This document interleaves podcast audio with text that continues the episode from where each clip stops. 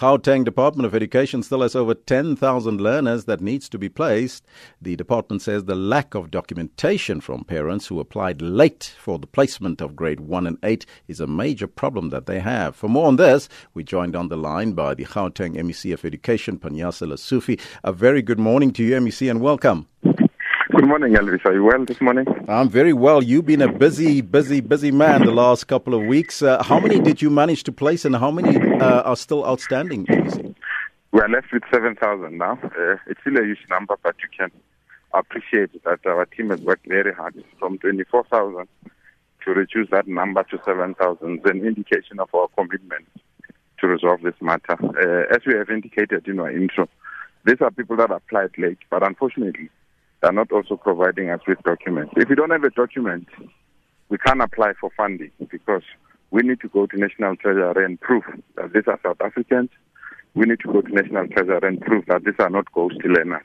And in order to get money from National Treasury to employ a new teacher, to buy furniture, to buy new textbooks, we need to have this kind of document. So in the absence of documents, unfortunately, we can't place these learners because they're going to overburden the system uh, if we don't have resources to get new teachers. So we are pleading, sorry, we are pleading with parents that have not uh, given us all this kind of documents to do so immediately. Mm-hmm. So the 7,000 that's still outstanding, because that's a great achievement from where you were previously. Yeah. Are all these learners now, the 7,000 from the parents that applied late and that does have a, a lack of documentation?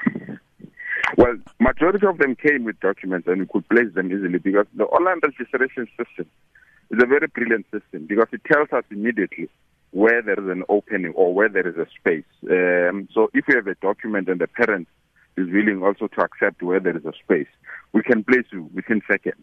But if you don't have documents, the system won't place you because, as I said, in the absence of documents, we can't prove that we've got this particular land.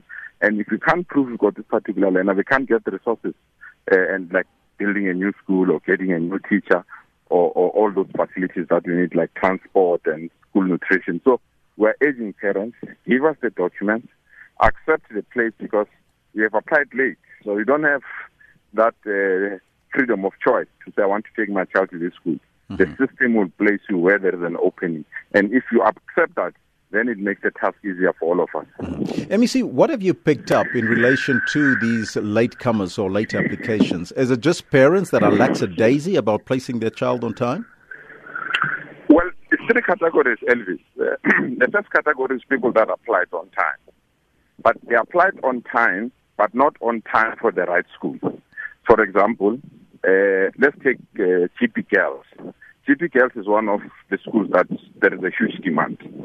So if the registration starts on the 16th of April and you indeed apply on the 16th of April, but three hours later, GP Girls was full 45 minutes uh, when we reopened the registration. So you have applied on time, but three hours later, but the school was already full.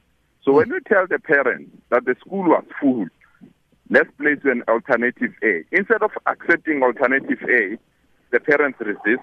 The parents does not accept alternative A the parents does not respond to our correspondences. And now when the schools reopen, that particular parent wants to be placed. And we've already placed somebody in alternative A because the parents rejected alternative A as well. That's the first group of parents.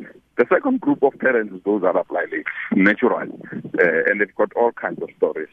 The grandma is sick, I've relocated due to job opportunities, oh, I never thought my child would pass uh, on that basis. That's why I applied late. Mm-hmm. And the last category is people that wants to use the law, uh, for example, mm-hmm. take us to court or appeal or interdict the SGB or all other things. Mm-hmm. Uh, and we're working on all those things yes. to resolve just, all of them. MEC, just very briefly, uh, when do you hope to uh, be done with all the placements?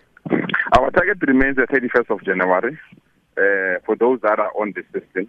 Those that are still coming to our offices, even on Monday, uh, our target is mid uh, mid February. Uh, but those the seven thousand, we are quite convinced that comes the 31st of January, all of them will be placed. I thank you so much for your time. That was the Gauteng MEC of Education, Panyaza Lesufi, giving us an update in relation to those still outstanding. It was 10,000, you heard now, only 7,000 still need to be placed.